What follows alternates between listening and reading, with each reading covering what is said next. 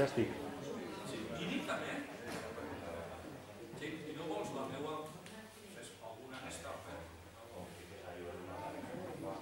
vols alguna meva? Sí, la meva. Fas. Sí. Vale. Però que sí, no,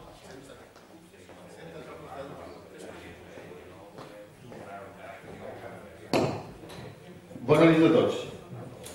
Em, Ja són 8 i quart.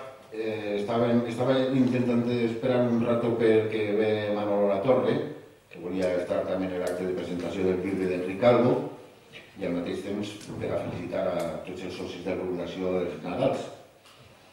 Avui el, el llibre de- d'Enric Calvo, per primera volta no sé per què li ha pegat per ahí per cap, però ho ha escrit en castellà. Eh, gobernadores i reyes de la València musulmana. Jo ja el tinc fa un parell de mesos, me l'he llegit. No sols és interessant per l'autor i per la col·laboració de Manolo Matas, que està a la dreta d'Enric Calvo, que és historiador, llicenciat en història, és escriptor, molt col·laborador sempre en l'Institut d'Estudis Valencians i l'Obra Penat. Enric Calvo, a banda de ser dibuixant, és un home que sempre ha estat a disposició de qualsevol que li demani alguna en el tema valencianista. I este llibre precisament ve a, a tocar un tema del qual tenim que continuar treballant tot el món, perquè l'època més fosca, més conflictiva per a tots els valencianistes sempre és l'època de musulmana, l'època. És on eh, no n'hi ha documents, mm, els, pocs, els pocs que n'hi ha estan escrits en àrab, encara que el context fora en romans, en la nostra llengua, però està escrit en àrab, i si n'en queden, que sí que n'en queden, documents interessants per al valencianisme mai en la vida apareixeran. Mai. Jo en un llibre que estic fent faig menció a això precisament i faig a, a modo d'un breu xiste o de broma, dic, la fórmula más secreta del mundo no es la de la Coca-Cola. La Coca-Cola está guardada en tres cajas fuertes. Bé, pues els documents que a vosaltres nos interessen com a valencians no estan guardats en tres caixes fortes com les de la Coca-Cola, sinó estan guardats baix 50 caixes fortes en el món catalanista. No els trobarem mai en la vida. És completament impossible. Primer els destruiran antes de que mordeixen a ells. Per tant, encara que estiga en castellà, que també per una part ve, ve perquè ell s'ha preocupat de, de, de, de fer un, un mailing, de, de, de demanar llibres a universitats, que, sempre serà més fàcil universitats europees o, o americanes eh, que llisquen algun castellà que no en valencià, que seria més difícil. Encara que estigui en castellà és un llibre molt interessant per l'època i una època en la que es deu de, de continuar treballant sense parar. Per desgràcia, els últims dos arabistes que jo vaig conèixer, un no s'ha parat, per tant ja és mig arabista, i, i l'altra meitat, com li, li paguen el jornal de president de la UBL, pues és més catalanista ara que, que ningú, que Ramon Ferrer. Però sí que eh, Enric Calvo sí que s'ha preocupat molt d'estudiar, com jo també me dedico molt a estudiar el tema, d'aquesta època, eh, agarrant totes les referències que dona el millor arabista que ha tingut Espanya, que és, eh, encara que no era valencià, però era molt, molt valencianista, que va ser don Ambrosio Ubici. Però ja no dic res més. A soles donar-li eh, entrar de 5 o 10 minuts que vulgui a Manolo Matas, que és el que li ha ajudat a Enric Calvo a donar-li documentació i l'autor del pròleg del llibre, i després Enriquito, que feia 20 anys que no ens veiem i ens vam trobar el 9 d'octubre.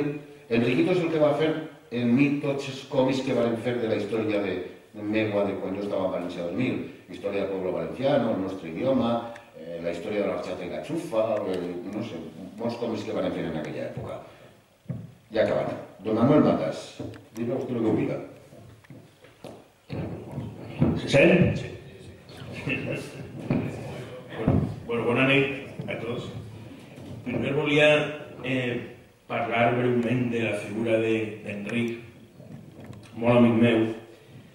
Enric Calvo és un gran valencianista.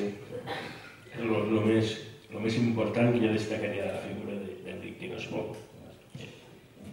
I és, sense cap de dubte, un dels escriptors més importants que, que posseeix el regne de, de València.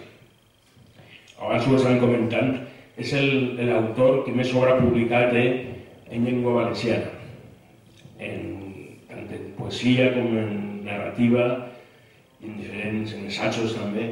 O sigui, l'autor que més obra publicat en llengua valenciana és el senyor que tenim així davant de, de nosaltres, Enric Calvo encara que són altres els que per qüestió de, de pedanteria o per, per altres qüestions pues, volen tindre més, més importància. Entenc que és una persona molt modesta, molt humil, això és una de les característiques d'Enric de, a destacar. Una persona molt treballadora, eh, però ens, que ho fa tot en, en silenci. No vol demostrar res a ningú simplement treballar per, pel Regne de València. Són números, molt numeroses les obres de, de, com hem comentat, tant de poesia com de narrativa, ensajos. També és un gran, gran pintor. N'hi ha moltes obres dins del valencianisme en il·lustracions seues. És autor també d'obres mítiques del valencianisme, com per exemple Les pentes del silenci, també en Història del, del Polo Valenciano, que estaven comentant, que és l'autor de, de les il·lustracions. També, per exemple, col·laborar en el disc musicat per Vicent Savall sobre l'obra d'Ausias Mar, que que és una de les obres més, més importants que s'ha fet des del valencianisme. Tant les poesies que estan dins del, del disc com la música del, del nostre cantautor. En definitiva, moltíssimes obres nostres del, del valencianisme han tingut Enric com a, com a col·laborador. Parlant del llibre, que dir que és un manual imprescindible per a conèixer la història de la València musulmana. és una història molt oblidada des de sempre. En la majoria dels casos de forma intencional, com després comentarà també Enric. Sobretot és una història oblidada per part del, del catalanisme ja que en aquests segles hi ha una sèrie de datos molt, molt importants, eh, que se parla de, abans, datos anteriors a l'arribada de Vanessa, de Jaume I, datos molt importants de la nostra història, i l'oficialisme catalan, catalanista vol, vol oblidar. Parlant del llibre, eh, es comença en una introducció en la qual Enric estableix el context històric i cultural de la València musulmana parla de com entraran els musulmans en la península ibèrica i en, en València en particular, també de la importància que tenia València en, en aquests segles. Enric fa una menció especial al mil·lenari Tribunal de les Aigües, d'origen musulmà, que té una grandíssima importància. Mm, és fonamental en la nostra història, la seva, la seva importància. Pues, ha sobreviscut a diverses cultures i legislacions. És d'origen àrab, eh, després Jaume I en els furs, el fur 35, va respectar este, este sistema d'aquest tribunal i quan se derogaren els furs de, de València, després de la batalla d'Almansa, l'únic que no se deroga dels furs va ser el tribunal de, de les aigües. Posteriorment, després d'aquesta introducció, posteriorment Enric, Enric comença a repassar la figura de tots els, els reis i governadors musulmans de València, des dels orígens fins al rei Sallant, que és el monarca que tingué que enfrontar-se al rei aragonès Jaume I. L'importància de la Venècia musulmana ho és per, per molts motius que després ens comentarà Enric. També hi ha que lingüísticament aquest és un període molt important perquè la població que vivia al Regne de València abans de 1238 parlava en llengua valenciana i això és una que no se vol, se vol oblidar des de l'oficialisme catalanista. Els musulmans d'aquells segles tenien una profunda base democràtica, producte del seu elevat nivell cultural, i no imposaren la seva llengua a la població que així es trobava. Els pocs mils de musulmans que entraren utilitzaven l'àrab a nivell oficial, però la població continuava parlant en llengua valenciana durant els segles de, de boca musulmana. També un altre aspecte important a comentar és que quan Jaume I arriba a València els territoris de l'actual Catalunya estaven dins de la marca hispànica eren diversos comtats pertanyents al rei de França. La corona d'Aragó, en 1238, no comptava en els actuals territoris catalans, dins dels seus límits. I no va ser fins al 1256 quan es va signar el tractat de, de Corbeil, que és un tractat també molt oblidat per, per 20 anys, correcte, 20 anys després de la, de la conquista de, de València, en la qual el rei eh, León IX de França cedís a Jaume I els territoris actualment catalans a canvi de que este cedisca al monarca francès diversos territoris que tenia en França. O sigui, quan entra Jaume I en, en València, com després ens comentarà també Enric, Catalunya no estava dins de la corona d'Aragó, Catalunya estava dins de França. O la corona d'Aragó no comptava en, en. Això s'oblida. No existia, no existia, no existia i no estava dins de, del territori aragonès. O sigui, L'història de la València musulmana no acaba en 1238. Eh, acabaria en 1609, que és on produeix l'expulsió dels moris, en quatre segles més tard, el regnat de Felip III. Eh, una tercera part de la població valenciana era d'origen morisca i el monarca, eh, el monarca Felip III va ordenar la seva, la seva expulsió. Aquesta expulsió provocava un afonament de l'economia valenciana, ja que els moris eren els agricultors que, que treballaven en el camp valencià i ens quedaren sense, sense mà d'obra. Al afonar-se l'agricultura la, valenciana s'afonava, per tant, l'economia, ja que l'agricultura era la base econòmica d'aquell moment. Bueno, en principi ja no, no tinc res més que dir, vos deixo en Enric que ens comentarà aspect, aspectes del llibre i res, moltes, moltes gràcies a tots.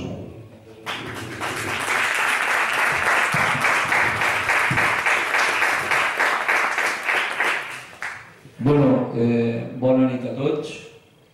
Dir-vos en primer lloc que per a mi és un privilegi estar esta nit així, per on han passat tants valencianistes Vull dir, eh, jo conec aquesta casa fa 30 anys i estic flanquejat per dos extraordinàries persones dins del món valencianista i a banda d'estar content eh, vull també donar-vos les gràcies veritat per haver, haver vingut esta nit així pense que és important el, el missatge que, que vos portem, veritat, perquè eh, que quedarà quan desaparegam, perquè el, cicle vital, veritat, nostre, pues, té uns límits. I el que queda és el que, el que escrivim. Eh? Els llibres són molt importants, per tant, és important eh, fer publicacions, és important llegir aquestes publicacions, divulgar-les i fer-les arribar als amics, a la família, als coneguts i, com no, eh, tratar de que aquestes obres eh, vagin a parar també a aquells llocs com són les universitats, que estava comentant Pere fa un moment, veritat, que eh, puguen realment consultar, eh, perquè eh, és, este concretament és un llibre històric, però és un llibre també de consulta, com ha dit Manolo molt bé, el que li agraeix les paraules que m'ha dedicat, com sempre, mogut indiscutiblement per la seva amistat de cara a mi, veritat. Jo eh, m'agradaria dir-vos que el llibre està fet des del cor eh? i mm, la motivació ha sigut el plenar ixe buit que havia eh? Eh, en el que era l'editorial eh? en, en general, les editorials, eh? anem a parlar en, en plural, pues, eh, per lo vist eh, no tenen massa interès en divulgar eh, esta època en concret, l'època musulmana, la València musulmana, la Valencia, no tenen, no tenen massa interès. I segurament, clar, això té unes connotacions polítiques evidents. No és políticament correcte dir que abans de Jaume I, així hi havia uns pobladors, que en aquest cas eren els àrabs, els musulmans, que conservaren la nostra llengua, que conservaren les nostres tradicions i que encara perviuen moltes d'aquestes tradicions en nosaltres. I normalment, sabeu, quan agarreu un llibre d'història, eh, a l'ús, la història de València es comença en Jaume I. Veritat?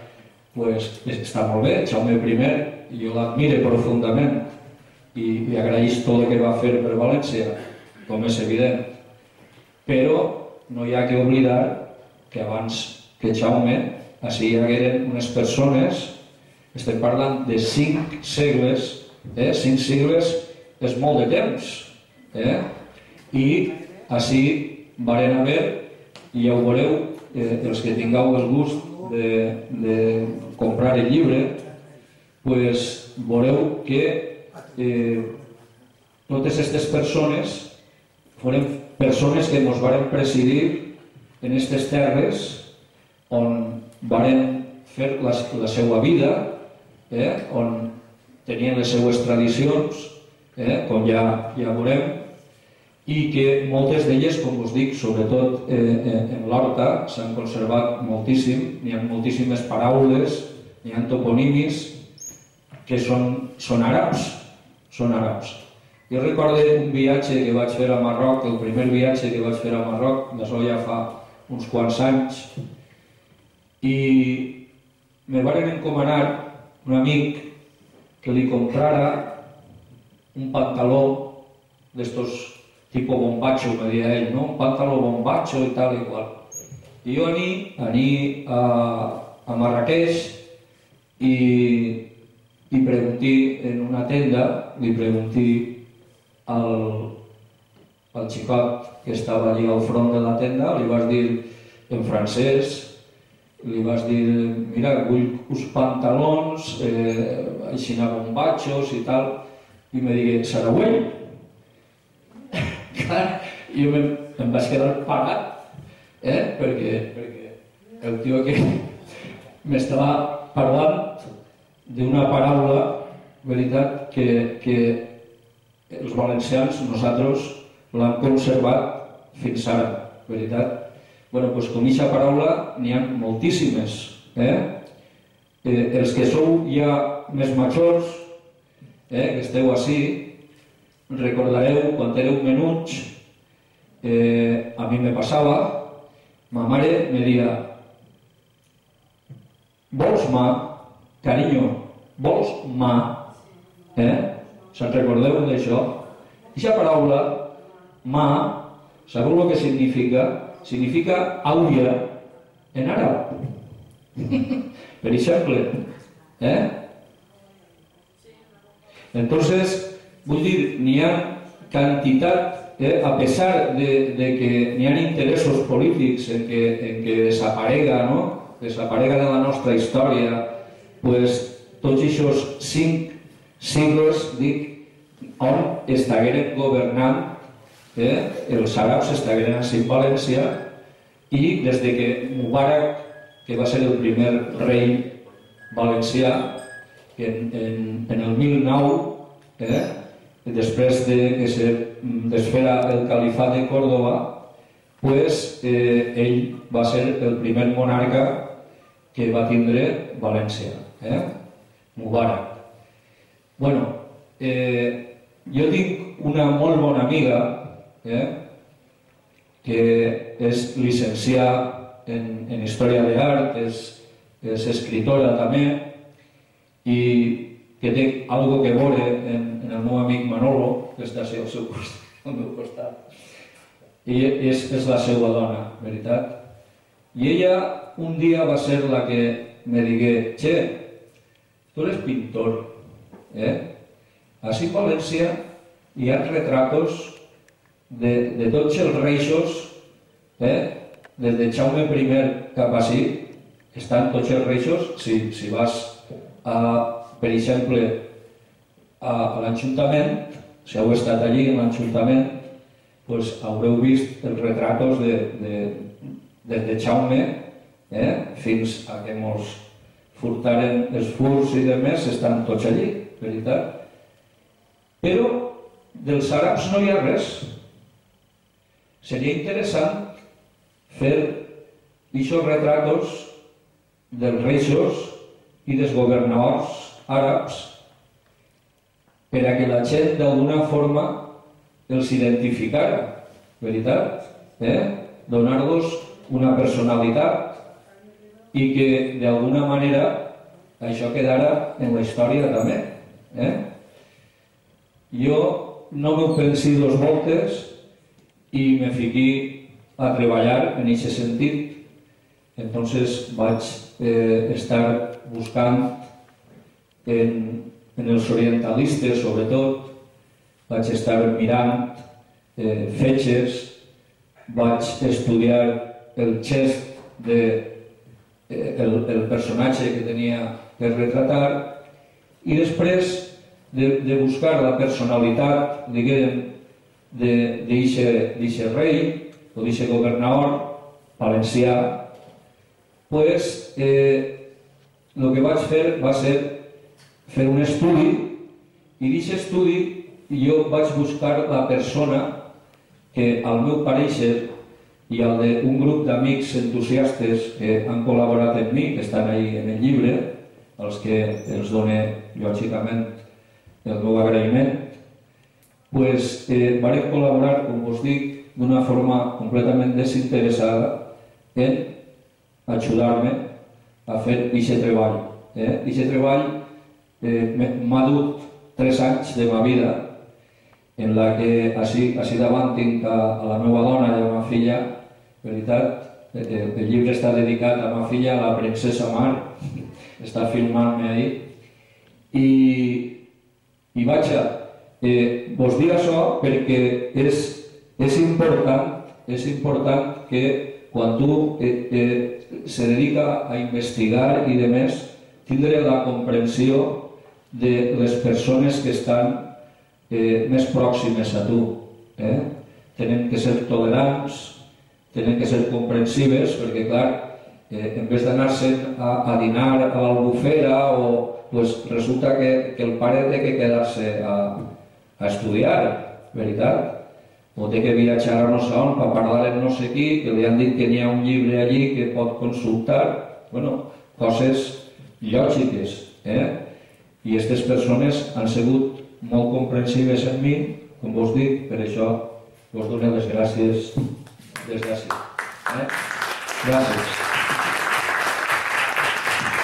Bé, com vos dia, eh, eh, este treball ha sigut eh, un treball mm, de 3 anys, vos parle de 3 anys, i 3 anys pareix molt de temps, quan realment, com diu el tango, 20 anys no és res, però 3 anys a voltes és molt o no, depenent eh, de, de lo que ho fa. Entonces, el, el trobar, el trobar eh, pues, bibliografia, per exemple, eh, era molt difícil, molt difícil perquè, com molt bé ha dit Pere fa un moment, pues, ja s'han encarregat de fer-la desaparèixer. I diu que estaven en, en, dins d'una caixa, m'ha aparegut, eh, recordar que ha dit que estaven en una caixa baix 7 o 8 claus, jo diria més, jo diria que, que eh, els han pegat foc, veritat, han, han desaparegut. Jo recorde, recorde eh, a Oviedo, per exemple, que molts de vosaltres l'haureu sentit nomenar, este home vingué de Saragossa a València com a catedràtic d'història. Jo vaig fer, vaig tindre la sort de fer amistat en ell eh, i vaig acudir en companyia de Manolo, eh, i crec que tu també has estat no? alguna volta, i altres amics que, ara pues, ja no estan, per desgràcia, estan en el nostre cor, evidentment, la gent que coneguem, tots som únics i irrepetibles, i la gent no mor fins que no es oblida, i això és la veritat. Eh? Per així ha desfilat molta gent que per desgràcia pues, ja, ja no estan. Eh? però ha quedat la seva obra, eh? ha quedat el seu sentiment i això ens acompanyarà fins que nosaltres partim també, perquè clar, així, així no, no queda ningú. Eh? Així, eh, l'altre dia llegia un llibre que me va fer gràcia, no? la, eh, la, la portada, en la portada del llibre dia tots se'n van, dia un xiquet, tots se'n van. I venint cap així, ma filla m'ha dit, pare, eh, no te desfatxes de tots els llibres i guarda'm un grapat. Dic, un grapat. Diu, sí, pels meus fills. Eh? Bueno, doncs això, això és molt important. Eh? Tindre, tindre eixa... Eh, sí, no, eh, és, és un, un xicotet patrimoni que tenim, veritat, pues que, que cal guardar-lo en, en, com si fos un tesor, que ho és, eh? realment ho és. I no, a mi no m'agrada eh, l'autobombo, com ha dit Manolo, jo sóc una persona que m'agrada passar desapercibit, si pot ser. Eh? Però eh, tinc que dir que eh, este, este llibret, este llibret, este que veu així, eh, pues este llibre, que jo sé, Tomàs, que tu, tu tens ahí, pues vas, vas a gotxar en ell, vas a fluir de les seues pàgines, perquè, com vos dia, està fet en sentiment, està fet des del cor, eh? des del valencianisme més pur. Eh? I és un xicotet homenatge que faig a tota aquesta gent que, com vos dia abans, si, me, si parle massa m'ho digueu, perquè jo quan tinc un públic entregat com sou vosaltres, eh, pues jo me creix. Eh? I la veritat, la veritat és que és molt interessant el treball este que, que hem fet, perquè no l'he fet jo a soles, a mi m'ha ajudat molta gent, afortunadament eh, he tingut mm, col·laboració de gent important que m'han dit, per favor, no me nomenes, que no aparega per ahir, però això és el que hi ha, no? Desgraciadament és així. Per què? Pues perquè no és, com vos dia, políticament correcte el que València tinga una història superior superior, i, i, i no me cansaré de dir-ho, en mayúscules, eh, a altres zones de, de la geografia hispànica. Eh? Molt bé. Entonces, pues, hi ha interessos en que no tinguem ixa, diguem, ixe coneixement més bé, eh? aquest coneixement de la nostra pròpia història, no? de la nostra identitat, etc. No? I això és algo que eh, des d'esta casa s'ha fet des d'un principi, com sabeu. Abans de tindre esta casa ja se feia, eh? perquè el grup eh, ja, eh, eh, eh, crec que han parlat 30 anys, esta casa, pues, per lo menos 32, 33 anys, o, o 37 anys. Veritat? Vull dir que, que és algo que hi ha que fer cada dia, és, és un treball, un treball constant, un treball que, que no s'acaba mai, veritat? És un treball que hi ha que fer diàriament. I la, la forma de, de treballar té que ser sempre buscant la veritat. És difícil, és difícil buscar l'equilibri, veritat? Eh, jo, jo he trobat, he trobat eh, moltes, diguem, barreres eh, per part de, de, ja, ja no vos parle de la universitat, no? La universitat, ahir, ahir no m'han deixat ni... Bueno, realment és que no tenen res. Eh? Us parlava d'Ubieto. Ubieto, quan va vindre a València, digué, bueno, on estan els fondos eh, de, de, de l'època mitjaval, que era el que ell era catedràtic eh, de literatura i d'història, sobretot d'història, un gran historiador, i, i com vos dic, ell preguntà on estaven, on estaven els fondos i resulta que la Universitat de València li contesta que no n'hi havia fondos. I els fondos que després s'han aconseguit es va aconseguir ell escrivint a les diverses universitats de tota Espanya demanant-los eh, pues que li remitiren eh, tots aquells treballs, eh, llibres, tesis doctorals, etc. Jo me n'he llegit unes quantes també, és una llàstima, n'hi ha, eh, ha tesis doctorals molt interessants, però que clar, això si no se publica pues se queda en un caixó i això és una pena. Eh? Per això jo he tratat de modestament, eh, eh, en la vida que he pogut rescatar de l'oblit, perquè és que és així. Eh? Estem parlant, per exemple, d'un rei meravellós, Abdelazid. Abdelazid necessitaria tindre no un carrer en València, no una avinguda. Eh? Necessitaria tindre eh, una estàtua enorme, perquè aquest home va estar governant 40 anys de l'època, cuidao, estem parlant d'una època turbulenta, una època on, on era, el més habitual era que enverinaren a qualsevol per no res. Eh? I este home estigué governant a en Valencià i, i fon el, el que feu les muralles que afortunadament eh, podríem rescatar.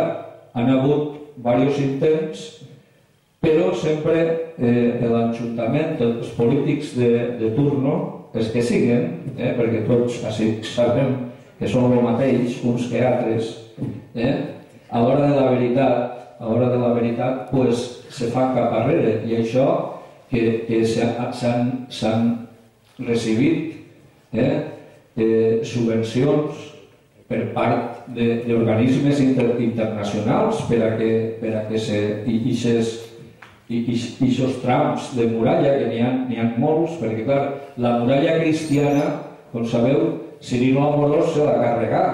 Eh? Home, no és que tinguera ell la culpa, era, era el, el cap, diguem, en aquest moment, i li toca a ell fer, fer aquest treball. És dir, que València segur que estava tota murallada fins que arribà l'època esta de Cirilo Amorós i Cirilo Amorós el que va fer va ser eh, obrir la ciutat. Eh?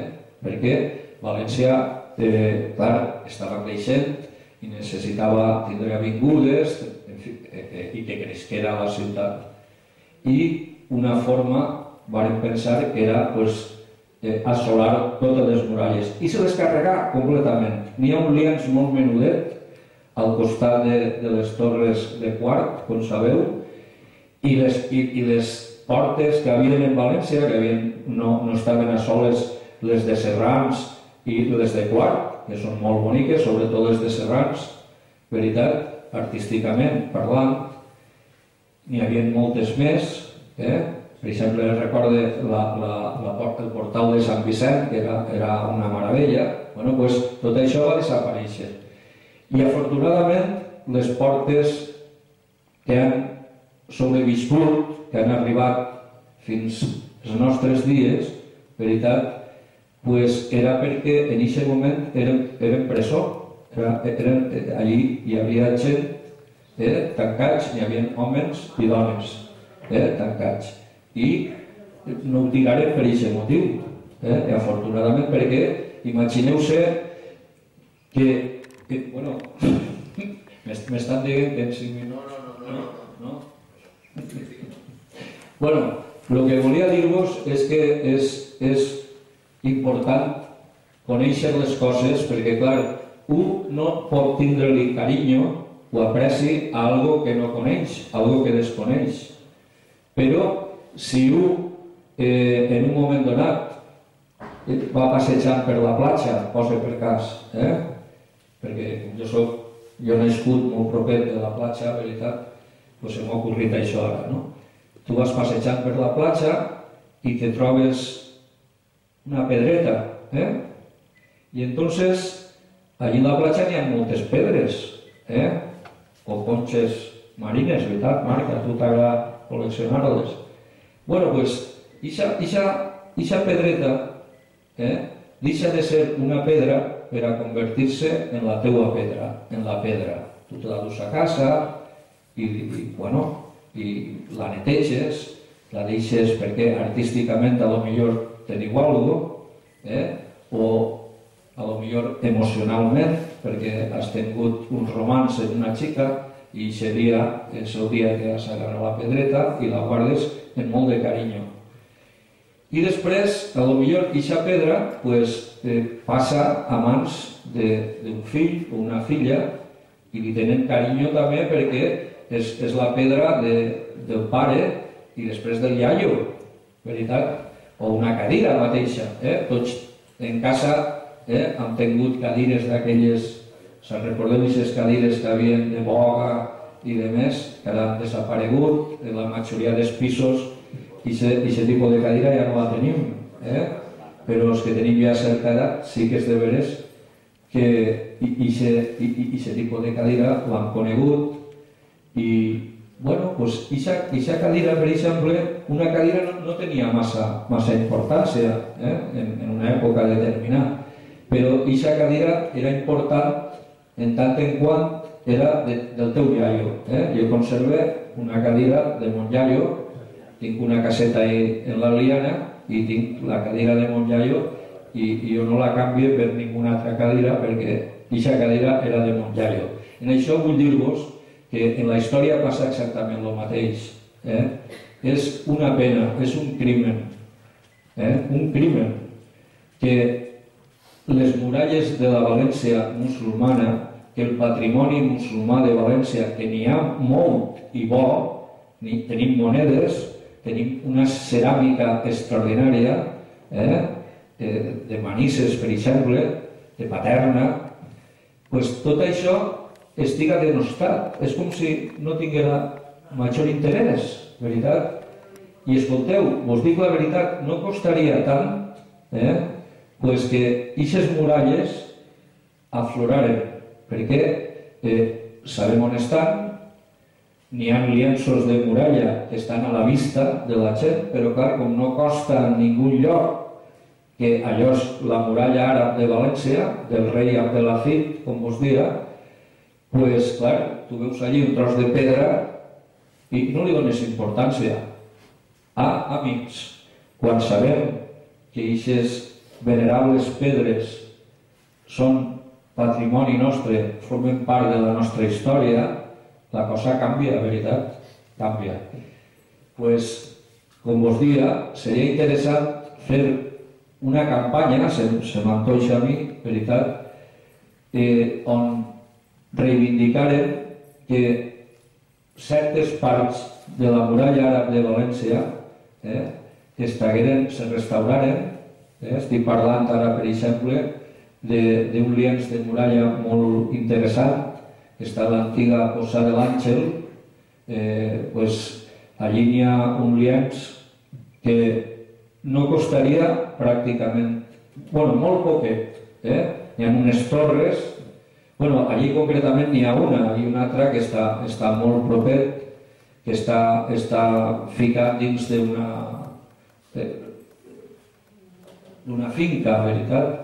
I en, en el carrer Cavallers pues, n'hi ha, eh, tant Manolo com jo hem visitat allí, eh, allí estava la porta de la Culebra, antigament es deia Aixina, en l'època eh, l'època ara era la eh, porta en àrab és eh, Bab eh, i era eh, Bab Hanaks, Hanaks, bueno, el meu àrab és molt roïn, però ve a ser eh, Hanax és culebra en, en àrab. Bueno, pues esta porta, els fonaments d'aquesta porta, podem visitar-los. Eh, jo va ser el primer sorprès quan, quan realment es tragueren, es tragueren a la vista de la gent i se poden visitar, a més, eh, és gratuït, eh? visitar-los visitar és gratuït. I vos diré que estan exactament en el Tossal, tots coneguem el Tossal, eh? el carrer Cavallers, eh? allí està. I n'hi ha unes escales, baixes allí aquestes escales i veus els trossos de muralla eh? de, de València, de la València ara.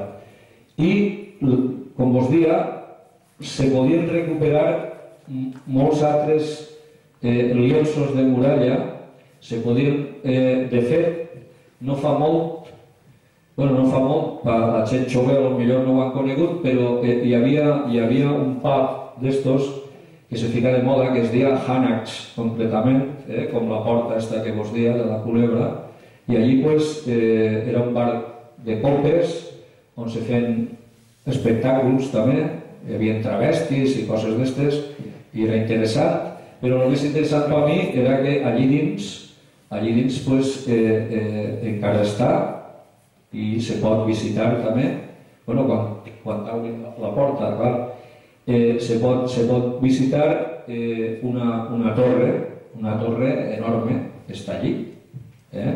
perquè clar, quan es començaren a, a edificar en, en l'època mitjaval, agarraren part de les muralles per a eh, eh, fer les cases. Eh? I és molt interessant. És dir, que eh, jo vaig estar a la Universitat de València en, el, en els anys 75, 76, no recordo ara molt bé, a seu fique, eh, se va fer un projecte per part de, del Col·legi d'Arquitectes per a rescatar la muralla. I bé, eh, esta, estava tot el món d'acord, per una altra volta, com sempre, els polítics d'aquell moment pues no, no varen donar eh, eh, el vistiplau i la cosa se quedà en no res. Eh? Van ser uns jorners molt interessants, vingué eh, gent invitar de forasters, molt bons, de, de prestigi, i com vos dic estava patrocinat per Col·legi d'Arquitectes de València i la universitat. Eh? En aquell moment la universitat estava oberta a aquestes coses. No? Us estic parlant de la universitat de la, el que es coneix ara com la nau, no? eh? l'antiga Universitat de València. pues, no sé, eh, m'agradaria que me fereu preguntes, si voleu, eh, perquè clar, jo estic parlant així i, i me passa d'una cosa a una altra, veritat, i podríem estar parlant tota la nit.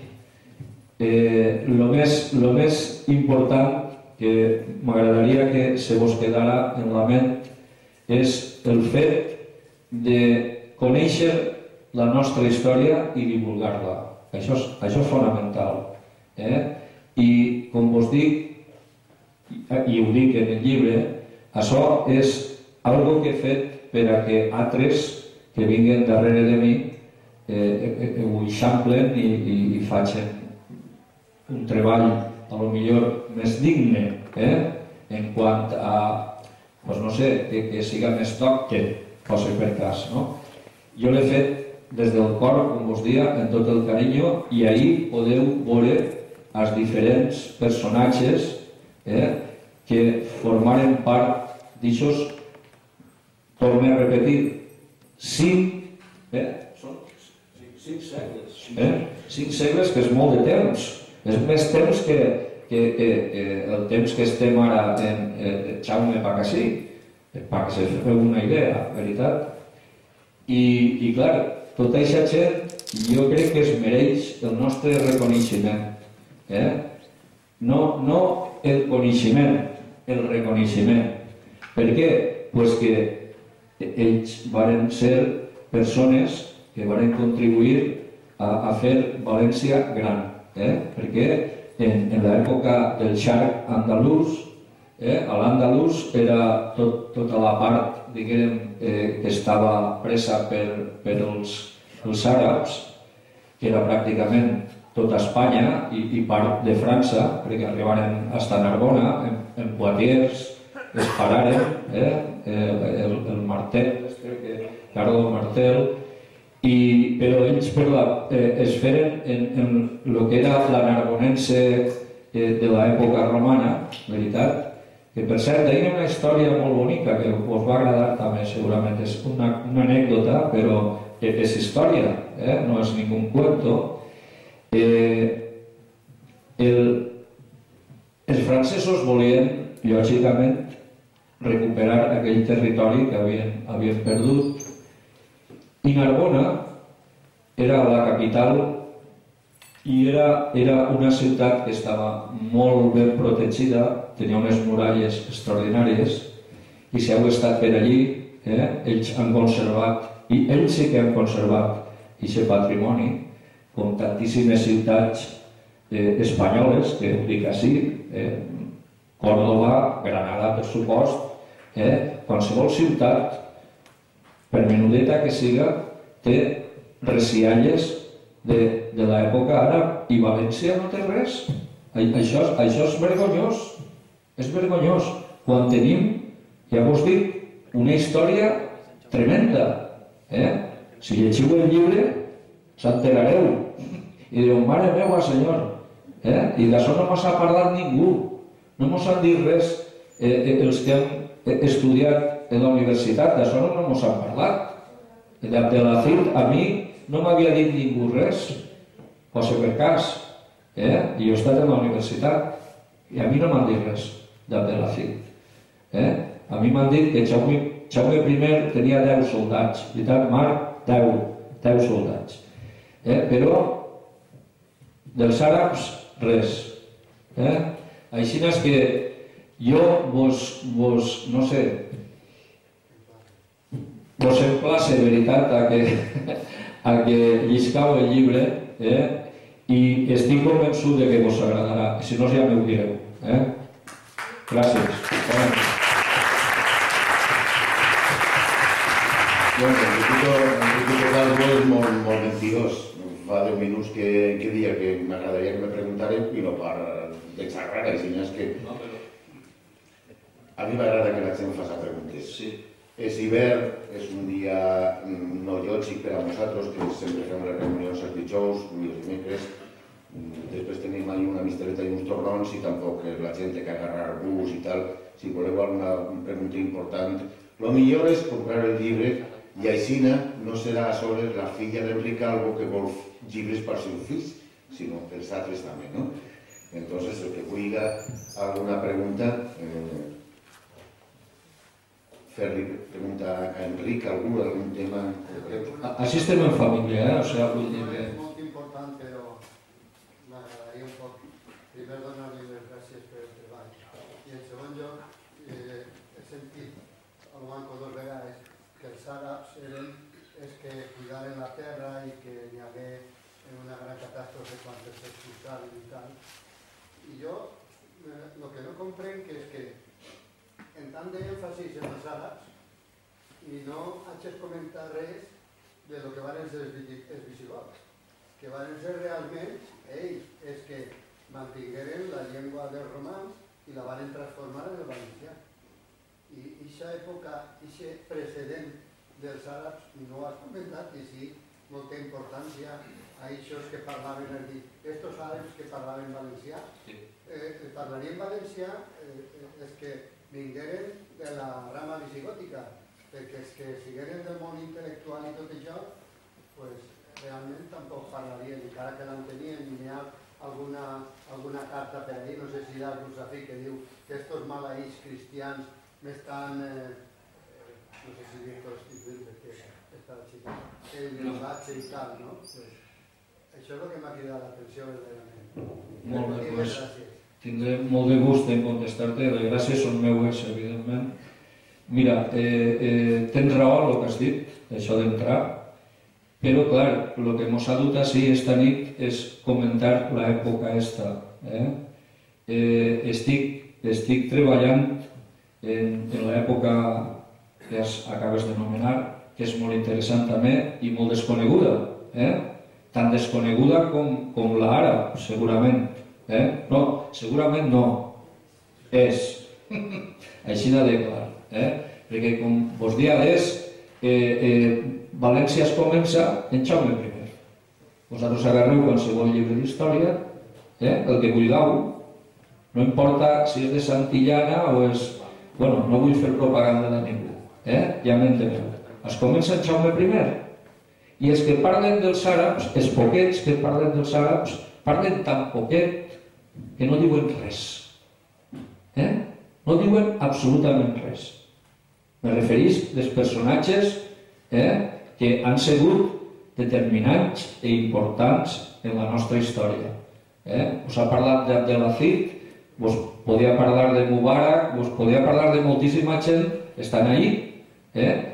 I també tinc que dir-vos que, desgraciadament, en, en estos tres anys de treball, alguns s'han quedat en l'oblit perquè és que no els he trobat ni en Tunes, ni, ni... Clar, jo no sóc arabista, insistís, jo me tinc que valdre de, de, dels amics, de la gent en la que parle, veritat, i n'hi ha, ha alguns, ja ho veureu, que a lo millor en la seva època no, no, va, no va passar res rellevant, vull dir, a nivell no va haver ninguna guerra ni ninguna cosa rellevant i, i no apareixen, no apareixen eh, històricament, vull dir, en, en ningú relat. Eh?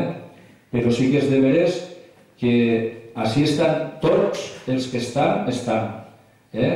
I per a mi són els més importants, perquè estem parlant eh, de reixos, com vos dic, i governadors, que també, clar, eh, València va passar, eh, bueno, eh, no sé si t'he contestat a lo, de, lo dels visigots, t'he dit que tens, tens raó, perquè el que has dit és la veritat. És que, Enric, I- perdona, és que evidentment el que has comentat, o sigui, l'única història que interessa a nivell oficial és la, la història a partir de, de Jaume I.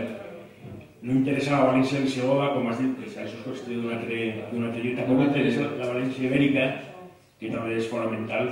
La base de la llengua valenciana, el substrat d'esta època ibèrica, no interessa la València romana. O sigui, tot, tota, tota la València anterior la vinguda de Jaume I no, no interessa, no s'ha investigat. No s'ha investigat ni s'ha ni s'hi ha una difusió. Però, evidentment, això és qüestió d'un altre, d'un altre, d'un altre llibre. En part, en part jo crec que Enric ha contestat i, i tu saps com està el tema.